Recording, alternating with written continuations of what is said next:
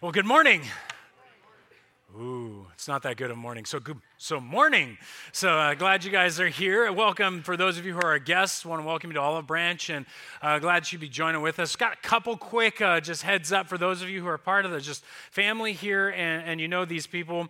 Um, we've got two two people aren't going to be with us in the next couple weeks um, for good reasons, not bad. Um, first of all, is Mark, uh, who leads our worship team, and uh, you see him up here. He sings, he plays drums, keys. He's always somewhere on the stage. He's getting married next week, so that's exciting. And then the cool thing is, two days later, um, Eric, who is our executive director at the church, you guys see him around. He's helping out with he actually served you guys communion on this side today. He's out and around. He's also getting married two days later. So they're all going off to uh, their honeymoon. So it's going to be pretty cool. Just uh, praise God for that. They've, uh, they're really excited. We're really excited for them and then nervous because they won't be here. How is this place going to run? But um, we'll, we'll find out in this message. But we've been working on this series called Church Work. I'm going to close it out for us today. Before we do that, let's go ahead and pray together. Uh, if you bow your heads with me. Father, thank you for the. Um, for the just the, the beauty of, of our, our friends getting married. Thank you for our, our brothers and our sisters. We ask that you would just uh, bless this time in your word now. As we get in to solve and finish off this series that we're working in, would you just wet it to our hearts, move our minds and our wills to act on it and to uh, be men and women who are um, after you. And we ask this in Jesus' name. Amen. One of the constant realities that I've faced and that you, you and I, you face as well is the reality of traffic. You know, 15, the 91, doesn't matter where you go right now, they're going to be shutting something down. You're going to be sitting in it for a long, long time. And whether that's God's curse or blessing upon us, we'll figure that out in eternity. But uh, I think the, the situation that I'm keenly aware of is, is this constant traffic that's occurring around us. And so to distract myself, there's various things that we look at, right? How many of you have noticed the little green signs that say you've just passed into the city of Corona? Anybody seen those signs? Now, I grew up here, and I've, I've seen those signs all over the place. They're up different streets, they're in different locations. I've watched that sign. The elevation never changes, go figure. But that, that population constantly grows. It started somewhere like when I was a kid, like 76,000 or something like that. And then it moved to, uh, you know, 90,000. Then it was in 100,000. Now it's somewhere around 159,000, or maybe it's even higher now at this point. And then they've added one for Temescal Valley, and you go down there, and it's about 25,000 people in the valley. And then you go even further, you get to Elsinore, which used to be like 25,000. Now it's upwards of 75,000 out in, Tim, out in Elsinore area. You go over La Sierra and they've got theirs. Everywhere you go, there's all these crazy signs indicating how many people live in our area. And here's the thing it explains why there's so much traffic, right? Because all these people, have, all of us have moved in, all of us have shown up here, um, and, and we are all using the freeway at the same time. And then it's, it's so crazy because there is one day of the week I don't worry about traffic ever because I get up and Sunday morning, there's no traffic until church is over, right? And by noon, there's plenty of traffic out there. But you know what? That disappoints me. Of all the weeks in the week, of all the days of the week, Sunday is the one time there's no traffic when we're supposed to be getting up, going to be with the Lord, worshiping God. In fact, we've done a little experiment as pastors in the town. We added up kind of roughly how many churches were in Corona, and there's about 110 churches just in Corona of various sizes. There's a lot. You don't realize we're like the mecca of Southern California for churches. And you go down the valley and there's a couple churches. You go out to Elsinore. There's there's you know there's about 40 churches or so.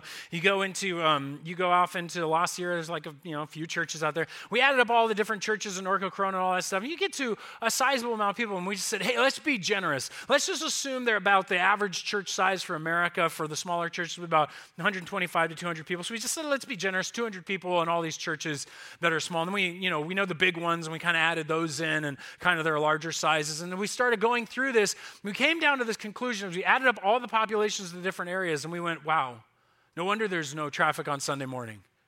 There's well over 100,000 plus people living in our area that don't don the doorstep of a church on a Sunday morning. There's well over 100 plus thousand people that are in our surrounding neighborhoods and friends that, are, that don't have a relationship with Jesus Christ likely. That's a huge number of human beings. It's a huge number of people that we're looking at. And as we've been talking about this, this series called Church, where we've been discussing the idea that the church is only one generation away from being extinct. It's only one missed generation of the gospel not being passed to it that it just disappears in a culture, in a, in a nation. And then I'm a bit of a nerd, just so you know. I, I, love church history. Any church history buffs in here with me? Usually I find, yep, it's about four. Always about four. Uh, first, you know, the, this size was about, so I love church history. But here's one of the things I realized about church history. I, I like to read the various books when they come out. The same characters over and over. You got Irenaeus, and then you got Ignatius, and then you've got uh, this, you know, you've got Augustine, and, and you've, uh, my, just some of my favorite, like Gregory of Nazianzus and Gregory the Great. They're just great guys. And I'm just just kidding. But the, what, what's interesting to me is these characters that you meet throughout church history are all of the great pastors, bishops, monks, and they've all left writings. That's how we know about them. They all sat around somewhere in a time when there weren't printers, in a time where there wasn't a computer, and hand wrote very, very large manuscripts. And so we know of their existence, we know what they were arguing about, and it makes me realize one thing. They probably did a, didn't do a whole lot other than write.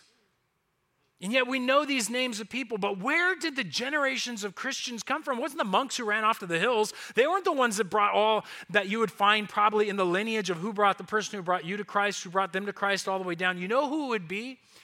It's the unnamed, unsung heroes of church history. Those names that never show up in a church history book. Those names that would never appear because honestly, they were average, everyday, normal human beings who went down into their market, sold their wares, visited with their neighbors, taught their children, and gathered at church. See, it was those people that led people to Christ who led people to Christ. And yeah, they had pastors who taught, and they had bishops who led, and they had all these different organizations above them. But church work was not about a slick presentation in a church area. Church work was not about a great evangelistic crusade. No, all behind every crusade, behind every salvation of Billy Graham, behind every salvation of Greg Laurie, all of these people is a relationship built by one of you and one of me with one person at a time and introducing them to Jesus Christ through different means.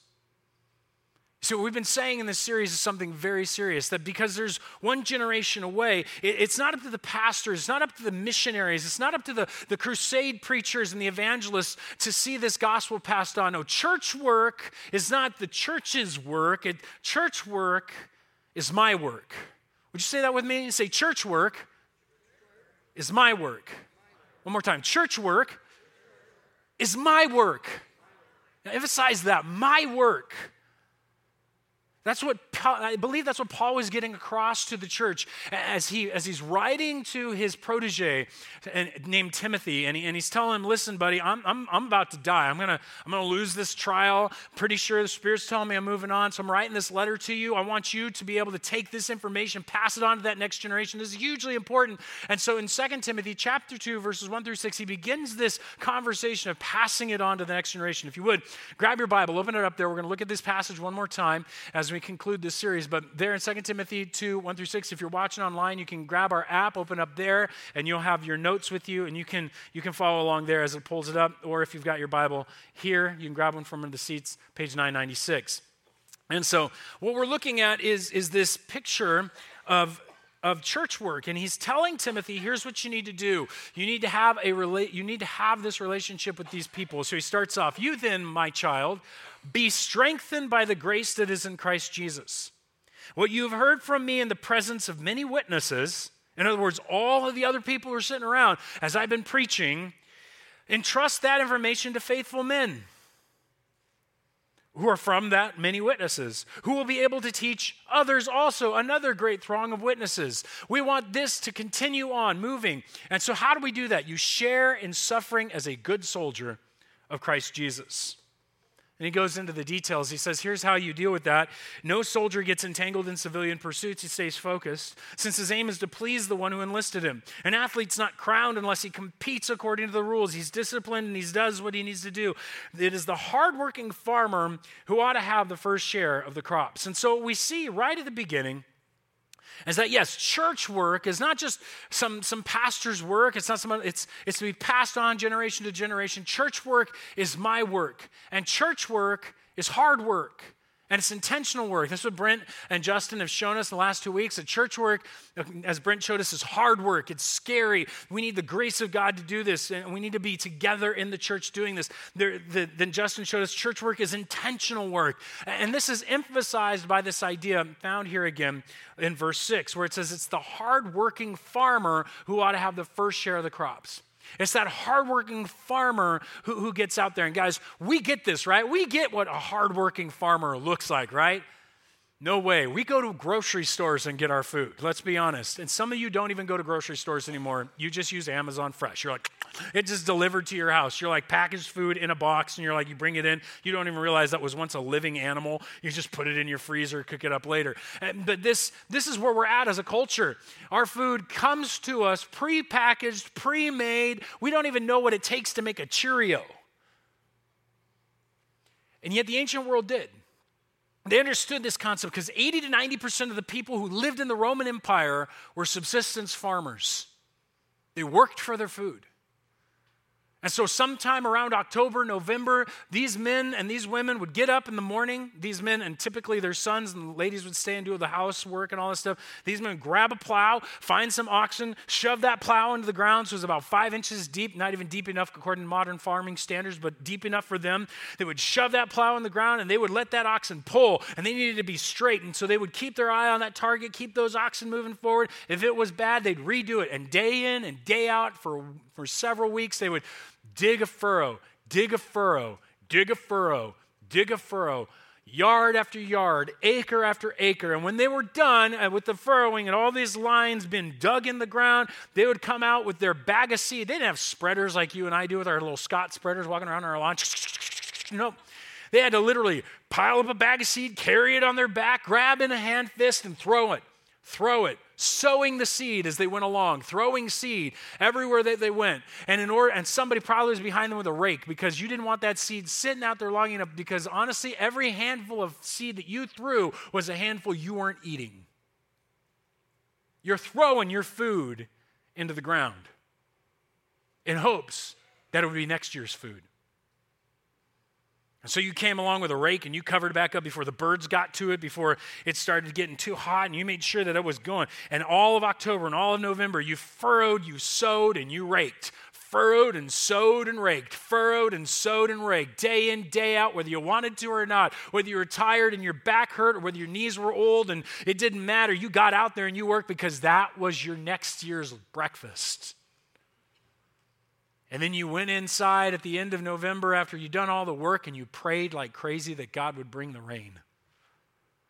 And when the rain would come and you praise God, the rain was there, the work started again because you had to pull the weeds, you had to stop the locusts, you had to make sure the mildew didn't grow all over the plants, you had to make sure they were growing effectively, pull out the ones that weren't producing enough crop, and then make sure that this was growing big. And eventually got a little bit, and then it got bigger, and it got bigger, and you're fighting off the pests. You're doing all this day in and day out making sure plants are being plucked and the good is growing, and soon it got as high as an elephant's eye, right?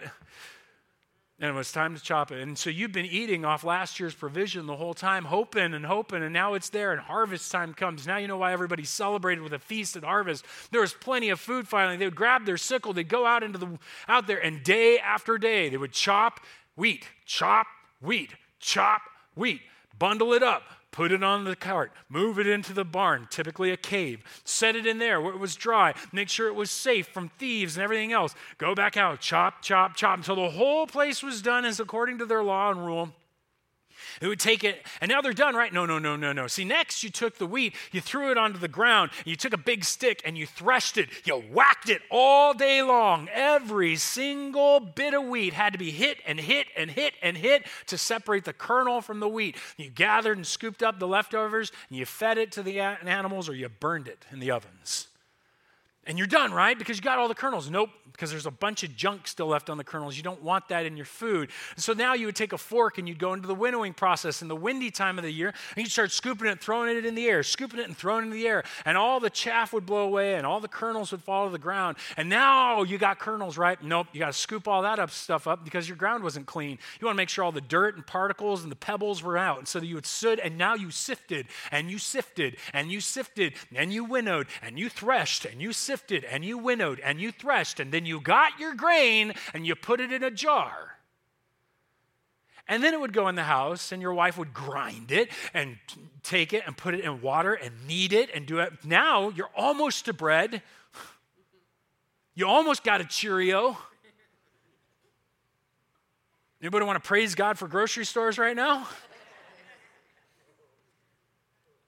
Because this is the hard-working farmer who would do this year after year. And here's the worst part for every one bushel they'd put into the ground, they'd probably yield five if it was a good year.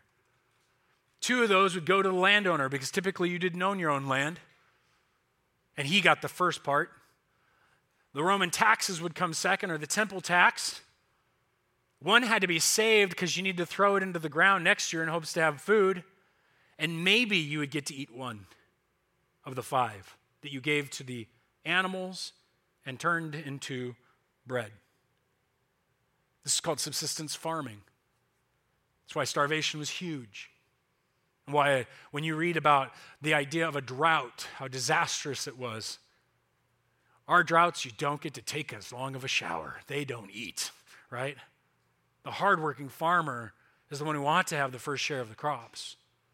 It's a picture that church work is hard work. Church work is diligent work. Church work is intentional work. But, and this is the picture of going out daily and all the time doing this work. But hold on, hold on. Let me make it clear for a second because if you're new to the church, you're new to Christianity, you, you can hear me wrong. We, we've got this belief out there that somehow you and I, we work hard to make God happy with us. We work hard so everybody, so God will let us into heaven because, you know, there's some scales up there. They're going to weigh our good deeds versus our bad deeds and all that stuff. And we got to work real hard to have, no, no no, that's not Christianity. That's every other religious idea in the world. Christianity isn't about working hard to gain heaven. Christianity is not working hard to gain God's approval. No, Jesus Christ did that work for us. See, on the cross, Jesus Christ bore our sin. He took all the bad that weighs down our scale, and there's never enough good to weigh it on the other side. Because He asked for perfection. He said, I don't want anything on the bad side because it insults my holiness. And so when we had that sin there, Jesus Christ came, having never done sin, bore it on himself, removed that so we could have a, constant, a freedom with Jesus. A freedom from sin, a freedom from our natural broken ways of doing things. And that freedom then is what we live out. We work hard, almost like we, another way to put it is we don't work hard, we worship hard. We live a life of worship in which we worship hard. The best way I can put this is, is a concept that I've been reading on called positive and negative freedom. And, and I don't need to get into that too much detail, but the idea behind it is, is pictured to my son Nate. We have, um, we have a piano in our house. We have four kids, and, and Nate's the one who's chosen, I don't really want to play piano. And we're like, well, that's cool. We got three other people playing piano, and, and that's fine. And so Nate's like, I don't really want to play piano. So we're, we're okay with that. But one day I was trying to talk him through this concept of freedoms and, and Christianity. And I said, Nate, Nate, are you free to play the piano in the house? And he goes, What do you mean? I said, Do I keep you from the piano? He says, No. So you can play the piano whenever you want? He's like, Yeah. I'm like, awesome. But are you as free to play the piano as your sister? Because his sister's been playing and learning the rules and learning how to play the piano. And he's like, I don't understand. I'm like, uh, you know, in our world right now, people would tell, tell me that the more you learn about the rules and the restrictions to music, you're less free than the guy who can just go up to a piano and use a sledgehammer. Like, I'm free. no. He, you know, my son is less free than my daughter because he learned, she's learned the rules to the music. I'm freer than my, my daughter because I've been playing for years and I can make my fingers do things she can't do. Mark is freer than me because he's way better at the piano than I am. And a concert pianist is way freer than Mark because he's the freest person on the piano. He can pick up any tune. He can sit down with anything and just play it as he sees it on the sees it in front of him on the paper. That's the beauty of freedom when it comes to music. You and I have access to God. Jesus Christ took away all the restrictions through his cross. Our sin doesn't keep us down. And so now we get to work hard at living out this life that he's given to you and to me. We get to press ourselves like an athlete to grow close to Christ, to love Him deeply, to live for Him, to share Him. We get to press ourselves out there and we get to serve Him so that we please Him. This is what we get to do. We get to push ourselves. And, and what I was challenged by Justin with last week was honestly that lady who ate that weird bug larvae puke stuff, you know, and in order to run the marathon further, I was like, that's nasty. If you missed that sermon, go back and listen. It's pretty cool. Um, my kids are talking about all week. And what's weird about it is like, I ask myself, what in the world am I doing to give myself the edge in my spiritual growth? What am I doing to give myself the edge to get that much closer to Christ? To stay just in, just in front so I can lead, so I can, so I can be right there, right next to Christ. And what am I doing like that? And Jesus, and because Jesus gave us something to do, He gave us this life to find here in Matthew 28. I love it because we can look at this just as a missions verse, but read it again. It says, Go therefore and make disciples of all nations, baptizing them in the name of the Father, the Son, and the Holy Spirit, teaching them to observe all that I have commanded you, and behold, I'm with you always to the end of the age. Right there is the three concepts that are labeled in this room.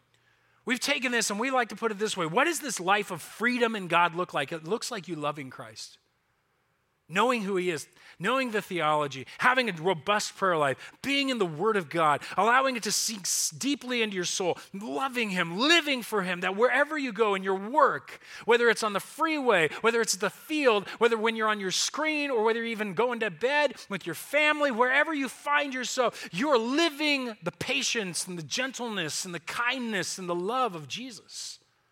It's coming through you so that what you love, guys, everything that we love and everything that we live for, we end up sharing. You love and live for your kids. You talk about your kids. You love and you live for your sports team. You talk about your sports team. When you love and live Christ, you share Christ. And Jesus says, I want you to have such an intimate relationship with me. I want you to know me so well that you can make other people like me. I want you to be able to pass it on to the next generation because church work isn't some pastor's work. Church work is whose work? Say it with me my work. Church work is my work, and church work is hard work. We impress ourselves and push ourselves, and it's hard work. And some of us, you know what? We know it's hard work and we hate it. Can let's just be honest for a minute? We don't want to get into that Bible. You pray, but your prayer is about a millisecond long because you'd rather not phrase it into words and say it because you just don't got time. You're too busy on the freeway. You got too much to do at the field. You got a family outing to get to. Hey, that screen's super important because somebody's saying something. I got to get some sleep. And so it's hard. And we wonder should I do this church work? Let me show you again, though. In, in this Timothy passage, he says that there's something about each of these characters, each of these people he points out to. And what he's trying to reference is yeah, church work is my work, and church work is hard work, and church work is intentional work, but church work is worth it. And so stay at it. Yes, it's hard. Yes, it's difficult, but church work is my work and it's worth it. Notice again, he says in the passage no soldier gets entangled in civilian pursuits since his aim is to please.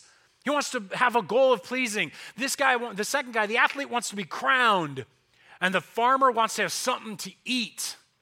You work hard unto a goal of a reward. You work hard unto the goal of the crown. You work hard unto the goal of pleasing Christ. You work hard under the goal of having something that you can satisfy this journey with. This is the picture. Church work is hard work, it's our work, it's intentional work, and it is absolutely worth it. You say, Greg, I don't feel like it's worth it. And I can tell you why I don't think it feels like it's always worth it.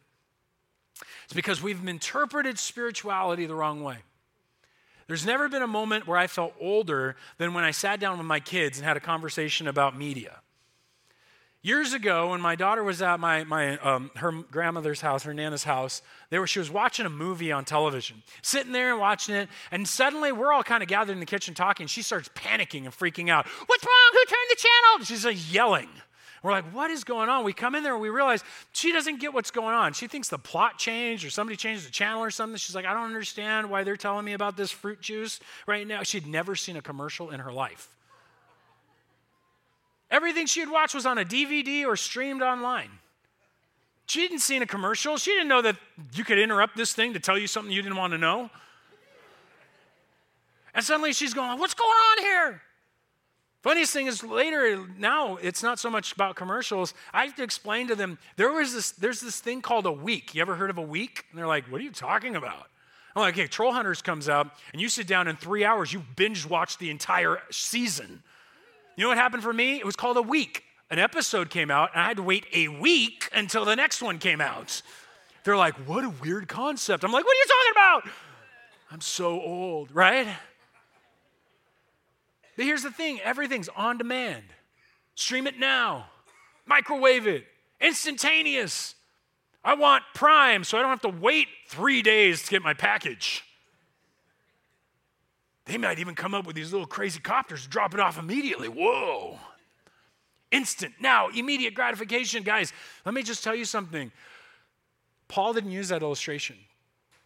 He didn't say, look, it's technology that your spirituality is like. And if you think you can binge your spirituality, if you think you can binge read your Bible and come out stronger, if you think you can binge through a week of prayer and fasting and now you're going to be a spiritual giant, think again. If all you're here for is the binge of spirituality, to get an experience and walk out of church thinking it felt great, I was convicted, yeah, I'm ready to go, you're not ready for the long haul that it takes to sow and to tear and to, all, to sow and to throw in all that stuff and to furrow and do all that work all day long, day in and day out without reward. Because it's agriculture, spirituality is athletics. Spirituality is service in the military for a long journey. It is not on demand, it is not binge watched, it can't be immediate.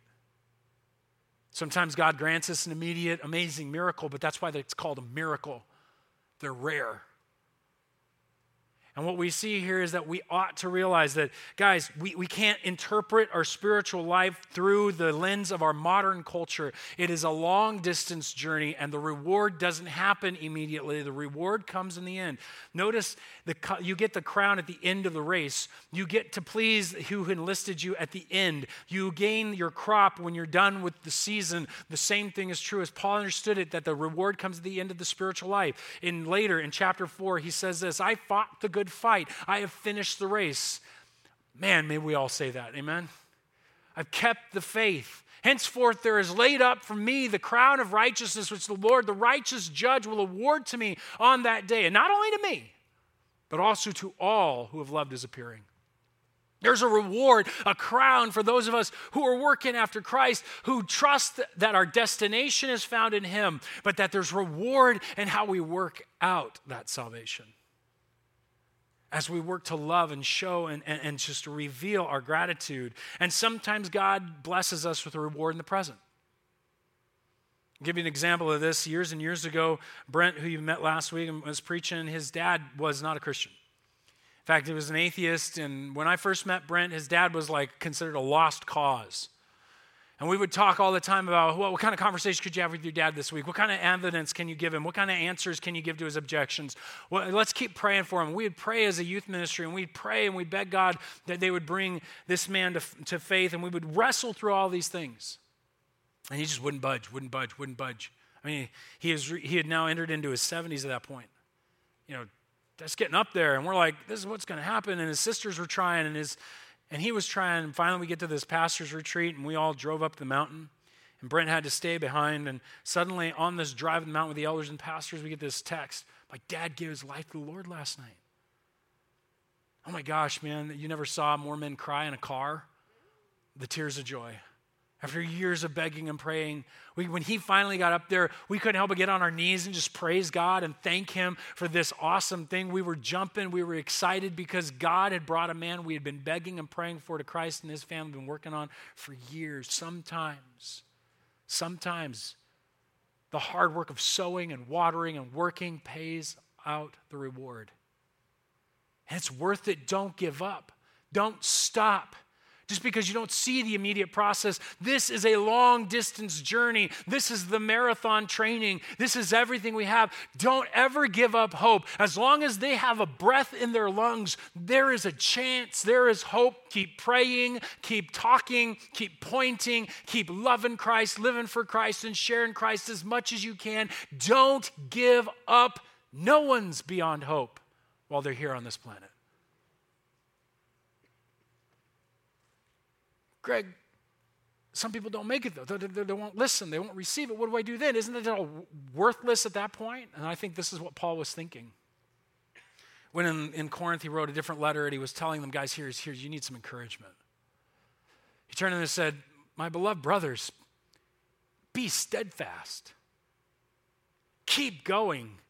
When you don't see the reward, when you're not seeing what's going on, keep going. When they throw the objection, when you want to, when you want to change your theology because it hurts too much to see them walking away, he says, be immovable.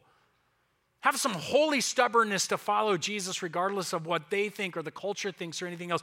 Be steadfast, be immovable, but always be abounding in the work of the Lord, knowing that the Lord, that in the Lord your labor is not in what? In vain. Your labor, regardless if they receive Jesus or not, regardless of whether anybody ever notices you standing there shaking hands and caring for kids and loving on students or talking about your faith or going to work to pay for the pay for your family and, and to so they can come to church and know Jesus at their school, whatever it is, when you feel like nobody's seeing it, your labor in Jesus Christ is never in vain. All work is rewarded. All church work, all the work that is our work, God will reward because it's worth it. You may feel like you have the most miserable gift from the Spirit in the world. Like you're like, what good is it that I'm good at like organizing stuff? I want to be a leader. Trust me, there ain't no good leaders without great organizers. And God sees it anyway. Don't ever knock what you're doing for the Lord. He knows and He will repay, it will be rewarded. All of it's rewarded in the end. But remember, those rewards, my friends, they're, they're, not, um, they're not about success. Rewards are about faithfulness. When he, when he told the story of the talents, passed out the five talents and the two talents and the one talent to these different guys, at the end of it, he didn't say, Well done, successful servant. You multiplied my money. That's what I like. No. He said, Well done, good and what? Faithful servant. You have been faithful over a little. See, the faithful person is the one who stays steadfast. The faithful person goes back outside, though his knees are hurting and his back is aching. He goes back outside to do the work. He is faithful day in and day out to trust that the Lord's going to do something with this. I'm going to go back out again. I'm going to go back to this message again. I'm going to recontact that guy again. I'm going to go get go back in this situation again. I'm not going to give up. I'm not going to give up. I'm not going to give up. I'm going to get on my knees again. I am going to be faithful. It's those of us who go, well, God, you would do it anyway, whatever. I'm just put bury this and dig. No. You got that. Don't bury what God gives you. Don't bury the opportunities God gives you. Be faithful. See, what we need to remember is you don't earn your salvation. You don't work and get the grace of God. No, God, that grace is given to you. You receive that. But afterwards in heaven, there are gradations of blessing. Say, Greg, that sounds really weird. No, it's all through the scripture. In fact, in this very verse, some men are given more and some are given less according to their faithfulness. See, what's gone on is the world wants to flip it. Nope, the reward is all the same. You got to earn it, though. No. Heaven and access to heaven is equal, but there are blessings in heaven that are greater for some than others. Otherwise, the backslider who walks away from Jesus, blasphemes Jesus, and returns is going to have the same thing. The guy who never goes anywhere, just sits down on the bus stop waiting for Jesus to return and never gets engaged, is going to have the same blessing as the guy who works his tail off. That the man who comes in at the last second receiving Jesus and he's going to heaven is going to have the same rewards. As some of you who have been Christians since you were kids and have sought to bless and do the work of God all your life, no, God sees your work and He's going to repay you. There's reward in the end, and it's according to His justice and grace. In some cases, He's going to give blessings where He wants to give blessings, but He is faithful to reward. And so it reminds us that Wayne Gretzky was right. You miss 100% of the shots you never take. You all thought that was an office quote, right? No. No, the, it's true though. For every ministry opportunity we, we pass off, every chance we don't take to, to, to care and live for Christ, every one of these things, we're just, we're, just, we're just saying, okay, I don't really want to take a chance on that one. That's okay. We have that right and that choice. Doesn't mean you're not going to heaven. But why would we? Why wouldn't we know that church work is whose work? Church work's my work, and it's hard work. It's intentional work, but it's worth it. It's absolutely worth it. Don't pass up the shot. Don't pass up the moment. Take hold of it. And you know what we need to do? We need to give ourselves a little push. We remind ourselves that. And what I want to suggest is maybe we should reward our church work because God's going to. You say, Greg, that, that means I would not get my reward in heaven. No, no, that's if you want to stand up and everybody say, hey, look at me, I'm amazing, look at what God's done. and we're like, ah. All right, that, that's, you got your reward. That's, that's what he's saying. Actually, notice who gets the crop, the first share of the crop? The hardworking farmer ought to get the first portion.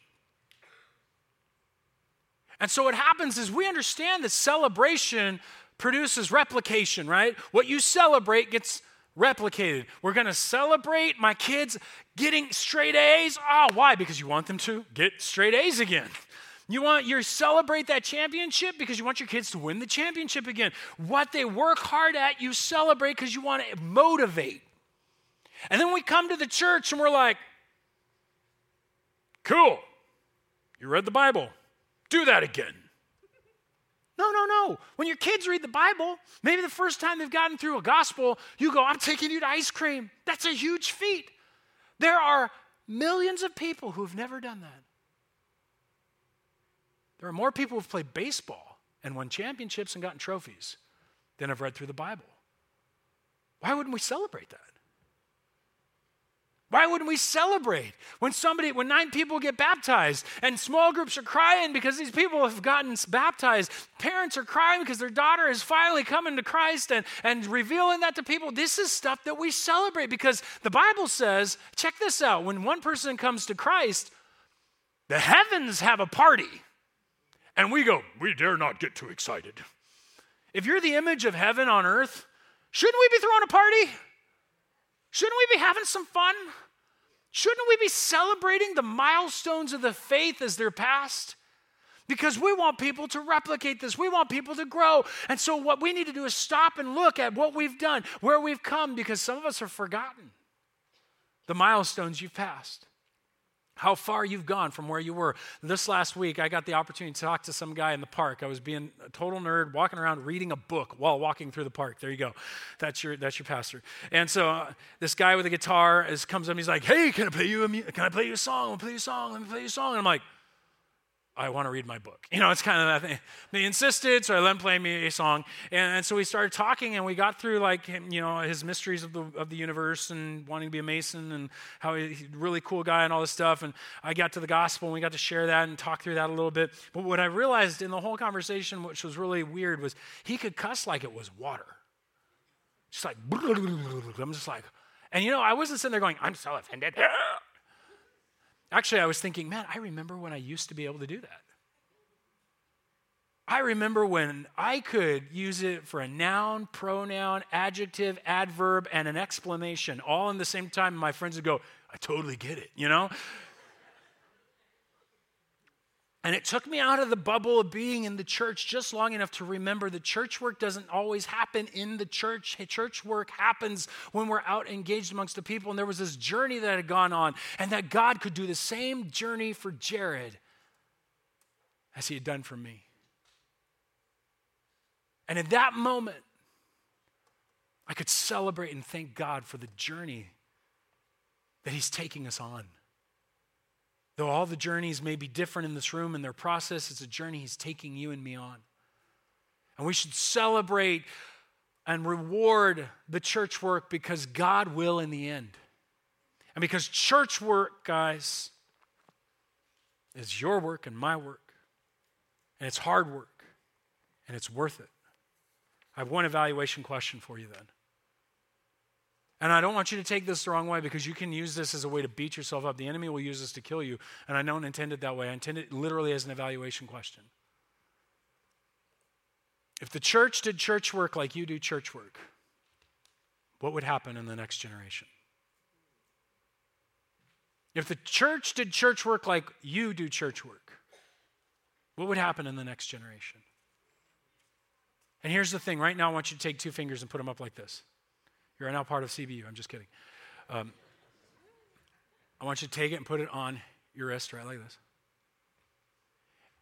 And if you can feel something that's good, it means you're alive. It means you have the choice to change that answer right now. You can choose today to put the effort to love, live, and share Christ. You have the chance. Because church work, it's my work, it's your work, it's hard work, it's intentional work. But oh my gosh, thank God it's worth it. Would you bow your heads with me? Father, I want to lift up our church to you. I want to lift up Olive Branch. I want to lift up your church, who you have placed your spirit in, that we may be like you and to do the life that you've given us to live. Will you help us today to take this seriously? Will you help us today to be a kind of people who understand that the responsibility lies not on staff members and not on, um, on bishops and popes and scholars, but it's our work? no matter who we are. Help us, we pray. Help us to be a people who begin to live that out. We ask that you bless us in this way that we might go here from here in a life that is lived for you as we follow you together. In Jesus' name, amen.